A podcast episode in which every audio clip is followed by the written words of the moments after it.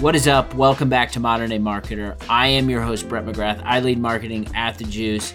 We're talking about optimizing content in this conversation. I'm joined by Zoe Hawkins.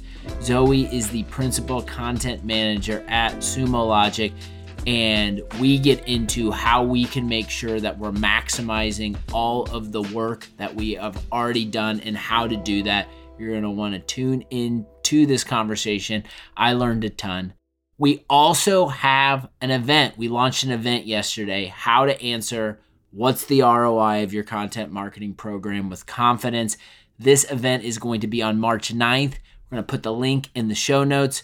As I'm recording this, we do not quite have the speaker list finalized, but it will be as this goes live. So check it out. We're going to have some awesome names on there, and we're going to help answer a question that a lot of marketers are struggling with right now. Obviously, if you're enjoying the show, tell a friend. We do appreciate that. But without further ado, let's kick it to the conversation.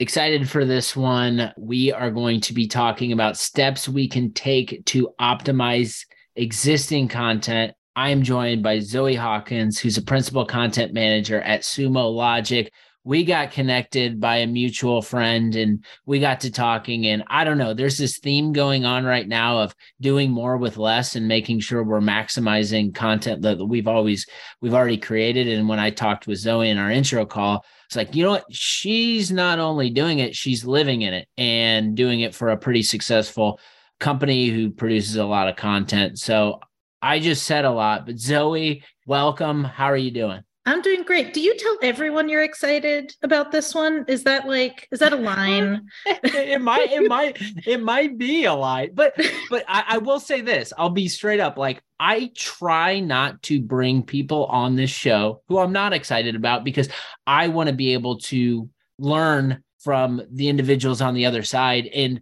so often we get and anybody who runs a podcast knows this eh, so often you get these pitches and they don't excite you and you you take them and you're like why did i do that? Um, but i don't know. I am excited. I do say it all the time but that that, that doesn't make any difference for this one. This well, i'm excited be to be here you know? I'm very excited and, and so grateful to be on the show with you. So i'm really excited to chat content and optimization and you know swimming through the massive massive libraries of you know when you get a site and you're like oh there's thousands of pieces. Great. Yeah.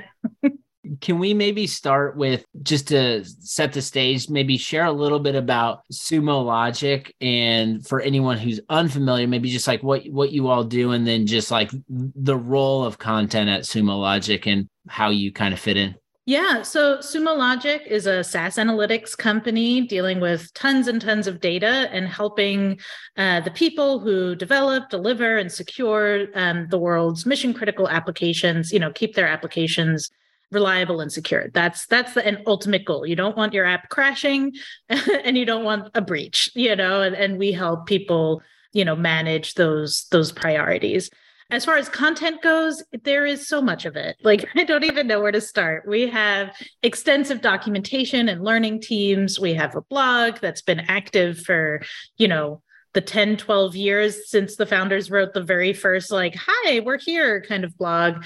We have an extensive glossary which is kind of the you know what a glossary sounds like, but it's it's quite large that we manage c- giving all the definitions for this space and helping people understand it better, as well as solutions pages, case studies, white papers, webinar, you know, the list just goes on and on and on. I wanted to start there because I figured your answer was going to be a laundry list of content platforms that you all have all created based on my investigation. And the point of that was to let the audience know that, like, pretty sophisticated content program at Sumo Logic.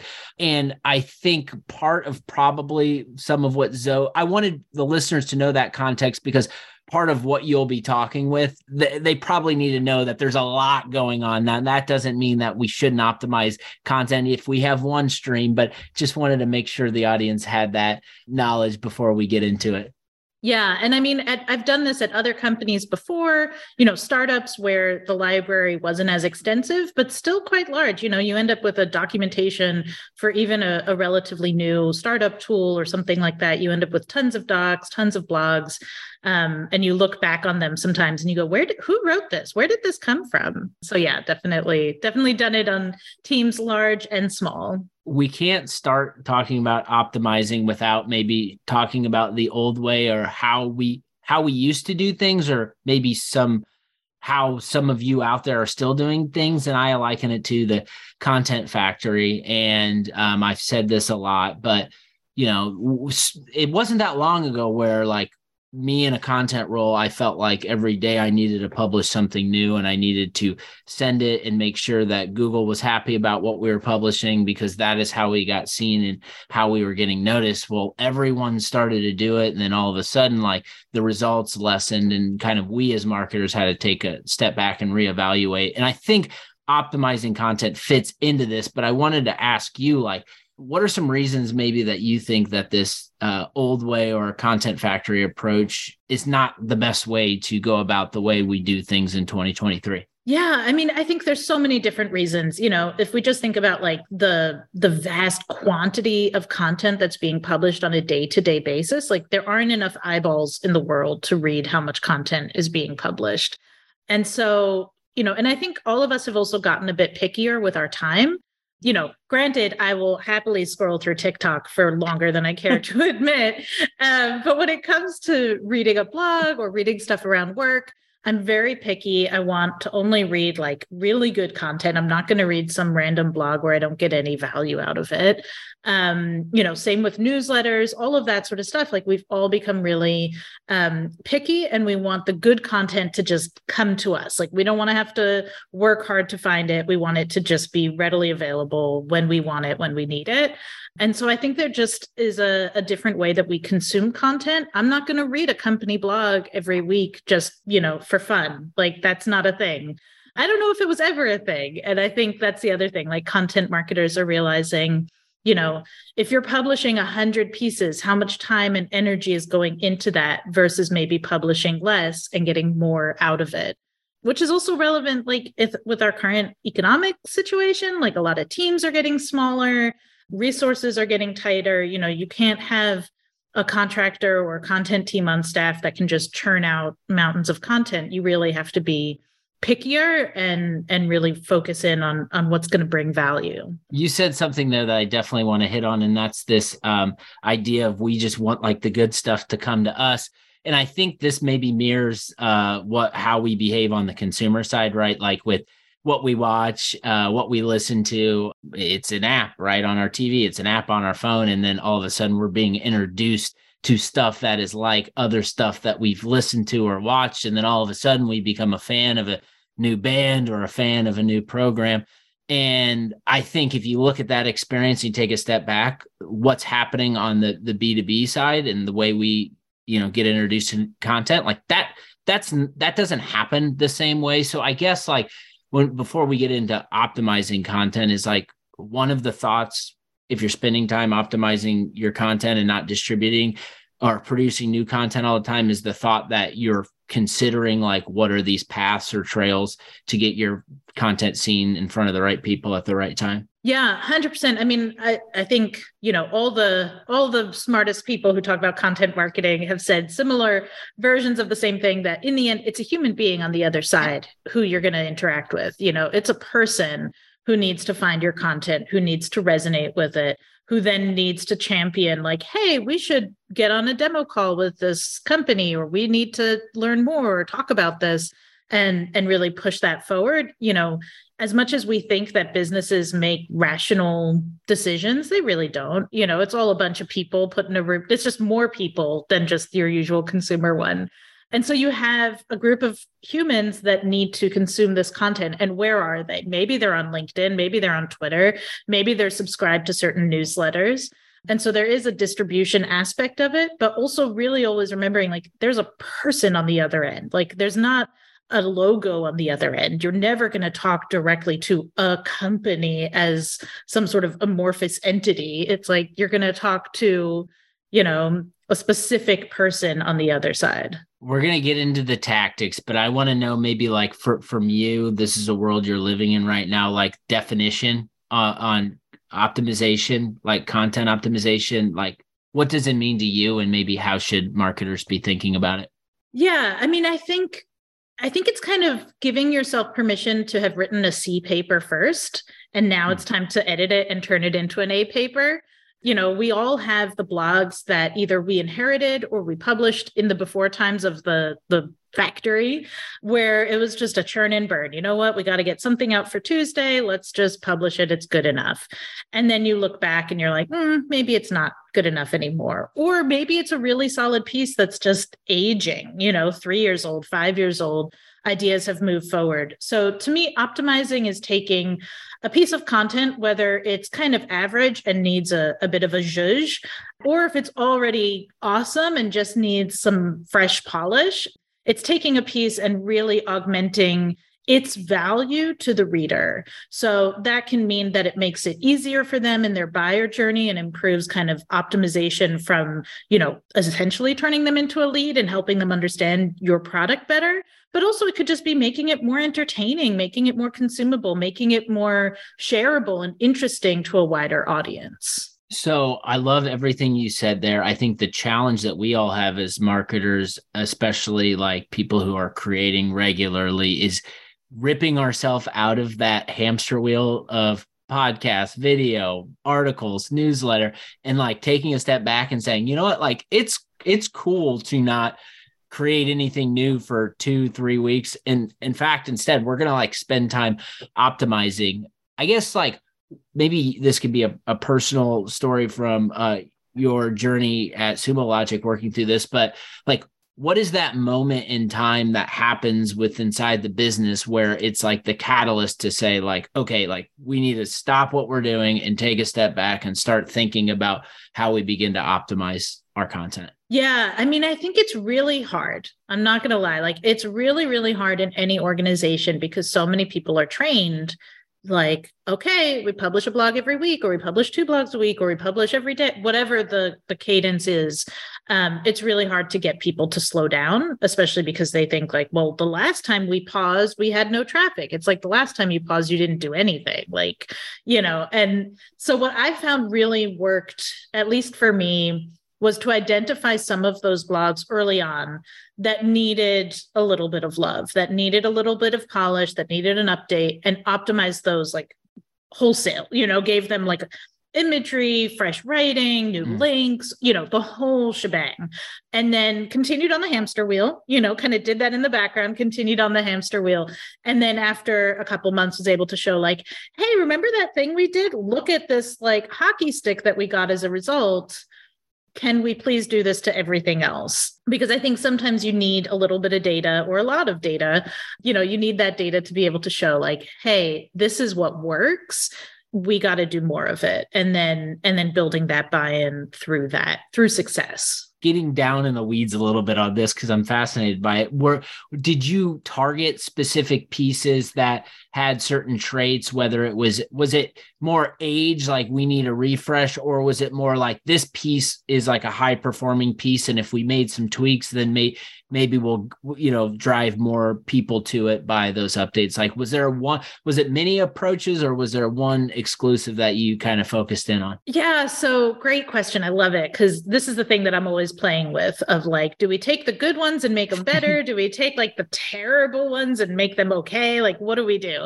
And so, what I found is kind of a, a, balance of a few different approaches. So, we had one or two that were core to the business, like core to who we are and what we do, that just weren't ranking, that were kind of like third, fourth, fifth page of Google, just kind of like languishing there, had originally performed pretty well and had just fallen off. And so those were a couple that we started with. But then I also found a mixture. One of my favorite things to do is to find the blogs that are ranking between like four and 20 on Google because you've already done a good job. Like you're already almost in the top three. It doesn't feel like as big a lift to get them into that number one spot, even for a keyword that doesn't have like the highest volume. If you can show, like, hey, this was sitting somewhere on position eight and now it's number one, that gets people really excited and gets the writers hmm. excited mm. gets business excited and so that's what i did like we we picked some some pages that used to be performing really well that had kind of died off as well as some pages that never really you know cracked that top 3 position that were so close that just needed a little bit of attention and all of them you know sprang up pretty quickly when you're like in the audit mode and evaluating like i guess what are some examples or tactics or i know you mentioned imagery and there's probably some keyword stuff but like how are you anal like how are you analyzing a piece of content and how do you know where to make specific changes that might um, have a positive impact? Yeah, so there's kind of like the bare minimum checklist that I think every piece needs. Um, so that stuff like imagery, like we said, you know, some internal linking, making sure that you haven't fallen off like the link cliff, which um, I feel like sometimes we do where we only link backwards in blogs. We never kind of go back and link forward so you know pulling in some fresh links into these older pieces.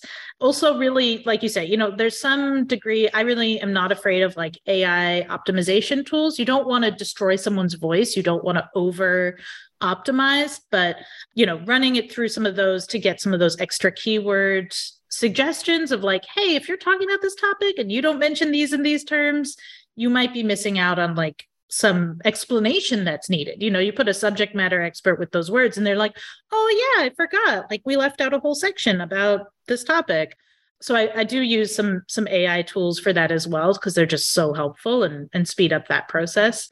But also some of the things like I went through a whole process as part of our optimization at Sumo Logic on our blog you know, there were some older pieces where maybe the author didn't have a bio or it didn't link to their LinkedIn in our little like author section. And I mean, that's an easy thing to mm. reach out and be like, hey, do you have a bio? Can I link to your Twitter or your LinkedIn? Or, you know, can we get a picture on there? Something like that.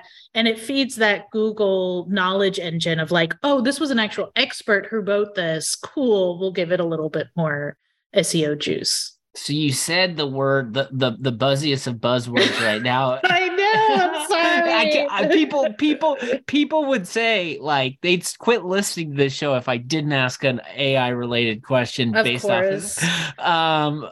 So I and I'm going. I've like told myself anytime someone on the show brings up an AI AI, you're going to ask this question. So you're going to, you're, I think you might be the first person to get it. So you're uh, welcome. What's the balance? What's the balance with AI and human? And I know the use case for which you just described is probably different than the way most people are talking about AI and content marketing right now. Maybe, maybe it's the same. I don't know. But like, what's the balance between just like human and machine to help get to where you want to be with optimization or whatever concept project you're working on? Yeah, I mean, for me, it's it's all about treating it like a tool, um, which feels really weird because I read a lot of sci-fi and I'm like, oh, it could be alive one day.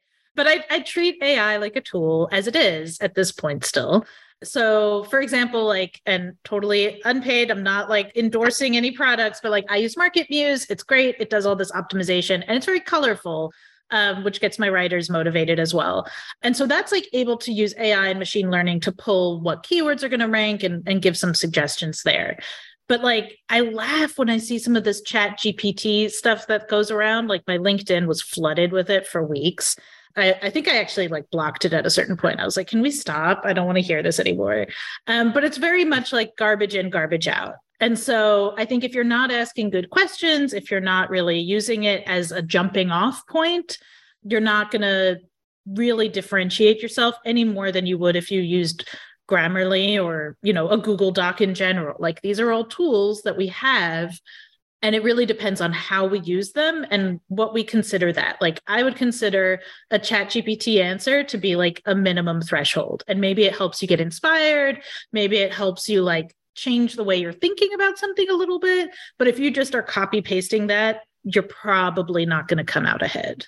So, first of all, shout out MarketMuse. We're big fans of, of MarketMuse. So, completely acceptable to, you. we're not going to edit that out. We'll plug them all day.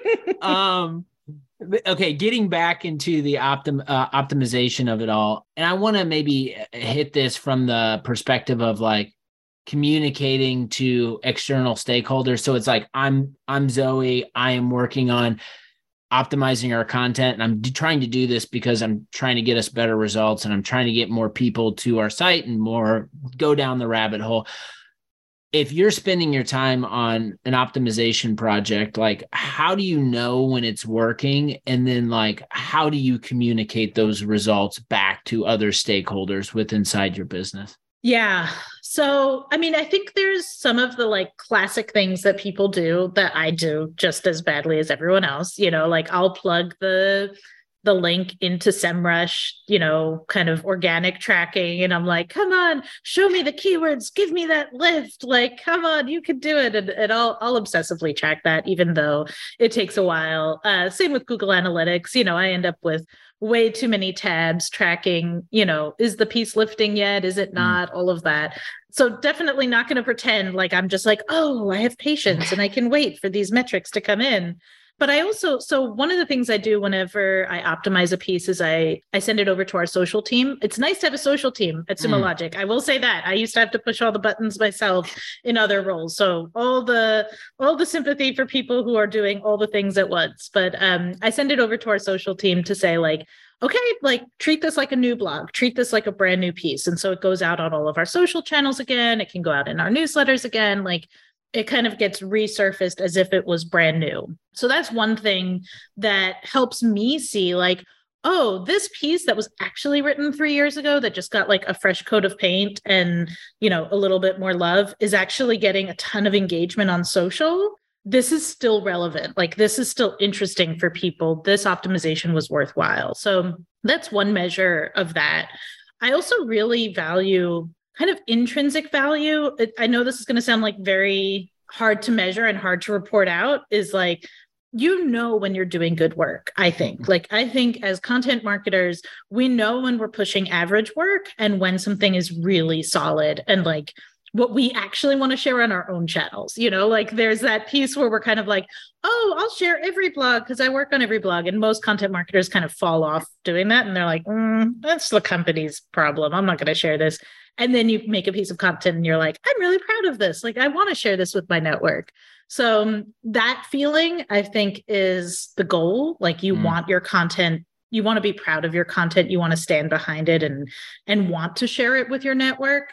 So i think there's that element of content quality that's kind of innate that we just have to know while we wait for the SEO rankings and the Google Analytics and the Google Search Console impressions and all those other indicators to catch up. So, likely, I would say probably most people that aren't listening um, probably are maybe pushing the social button themselves too. Like maybe don't mm-hmm. have as mature of uh, teams and uh, marketing team built out as you all at Sumo Logic I'm curious, like people are listening to this and they are maybe a team of one, three, five, but they're they're responsible for producing new and then now also like optimizing old.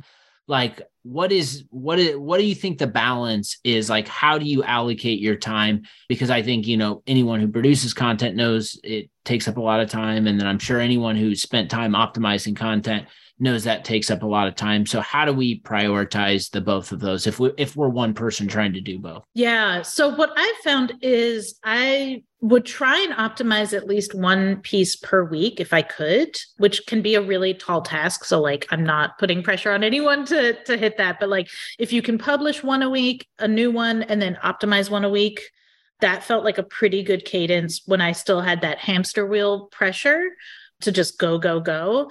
I think it also re- depends on your business and your kind of like times of year. So for example you might be coming up on a product launch and you need to have you know a ton of new content lined up for that.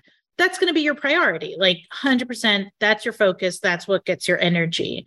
But if you're in a slower period or if there's a delay on product launches which i think every you know marketer has had had that sort of like hurry up and wait moment that's where you kind of try and carve out some of the time. So, for example, when I was at dgraph, there was a December time that got pretty quiet. We weren't going to be publishing new content because no one's reading it really anyway.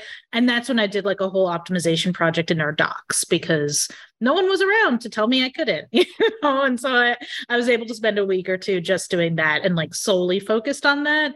And then go back in January and get back on the hamster wheel and just enjoy the success of seeing that optimization pay off to then be able to say to people like look what i was able to do when mm. i was focused on that like maybe we should carve out more you know gaps in the year where we can all focus on this you know on really f- identifying those older pieces collaborating as a team because that's also nice like if you can get buy-in across your organization and maybe the CEO or whoever who wrote a blog, you know, however many years ago is like, oh, I wrote something about this a while back. I could give that another look. You know, it gets people excited to kind of do what might otherwise seem a little bit boring. I know the answer is this is definitely an answer that it just depends and it's different for everyone. I, I'm I'm I'm saying that in advance. I'll just but... say it depends. There you go. but the um so uh, I think the the struggle that some people might have with optimizing is that uh, people who aren't in content roles don't always necessarily know that stuff takes a little while. And um, it takes you know weeks or months to start seeing results on something we did you know today or yesterday. I guess like with what you've experienced with your uh, optimizing project like when are you able like is there a time frame around a time frame where you're able to start saying like here are the results we can expect and this is how long it takes? And i'm uh, reason i'm teeing this up is because i know there's people who are under the gun right now and people are saying we need more. We need more results right now just based on the circumstances of what's happening with the industry right now. Yeah. So i think there's a few different things that you can start seeing results really fast and then the longer term results will only get better. So, for example, I usually if I optimize a blog and we reshare it, you know, you'll get that little bit of a bump already from social um, or your other platform, you know, your other channels that you're sharing on. You'll get a little bit of a bump and that should kick off your SEO a little bit. And so what I often say like if I've got a blog and I can get kind of a 4x lift on it in terms of traffic, and look, I mean, it could be the type of thing where it went from getting like one or two views and now it's at like, you know, 10 views, eight views, whatever. Like, I'm not always talking about, you know, from 100 to 400, you know, any kind of thing where I can show, oh, it's already showing a 4x lift, a 10x lift based on these very low original numbers you can start sharing those signals out to your team of like we're already seeing this pick up like we're already seeing this do better. And then i try and set a reporting cadence for those kinds of things to not be like to maybe be either monthly or quarterly. So you can say like hey we did this we're already seeing some positive signs. Let me give you a fuller readout at the end of the month. And then come back at the end of the month and be like, this piece had 10x and this piece had 4x. And this piece is now one of our top rated pieces of content. Like, kind of give it a little bit of color. And sometimes it feels like vanity stats, and maybe that's okay while you're waiting for like the rest of the numbers to come in. But kind of play with those until you have the quarter i would say. If you're not seeing results within between a month and a quarter the optimization isn't really working that well and you might want to like reevaluate what you optimized and how you how you did it. But you should be seeing those results within either a month to a quarter to be able to really report back and be like look we did it. Like th- these pieces are working. And you know also kind of this is something that's common in like the tech space is the goal is not 100%. Like if you strive for 100%, you're going to miss it. You're going to be the perfectionist who's like, well, it, it didn't work because it's not perfect. Mm-hmm. Um, you know, if you optimize 10 pieces and eight of them start becoming better, that's a win. Like take the win, learn maybe from those one or two that didn't do as well, but maybe that's just a fluke, or maybe it's a topic that's declining, or whatever it might be like don't beat yourself up on it. Keep going with the optimization project and and take those eight eight wins for what they are.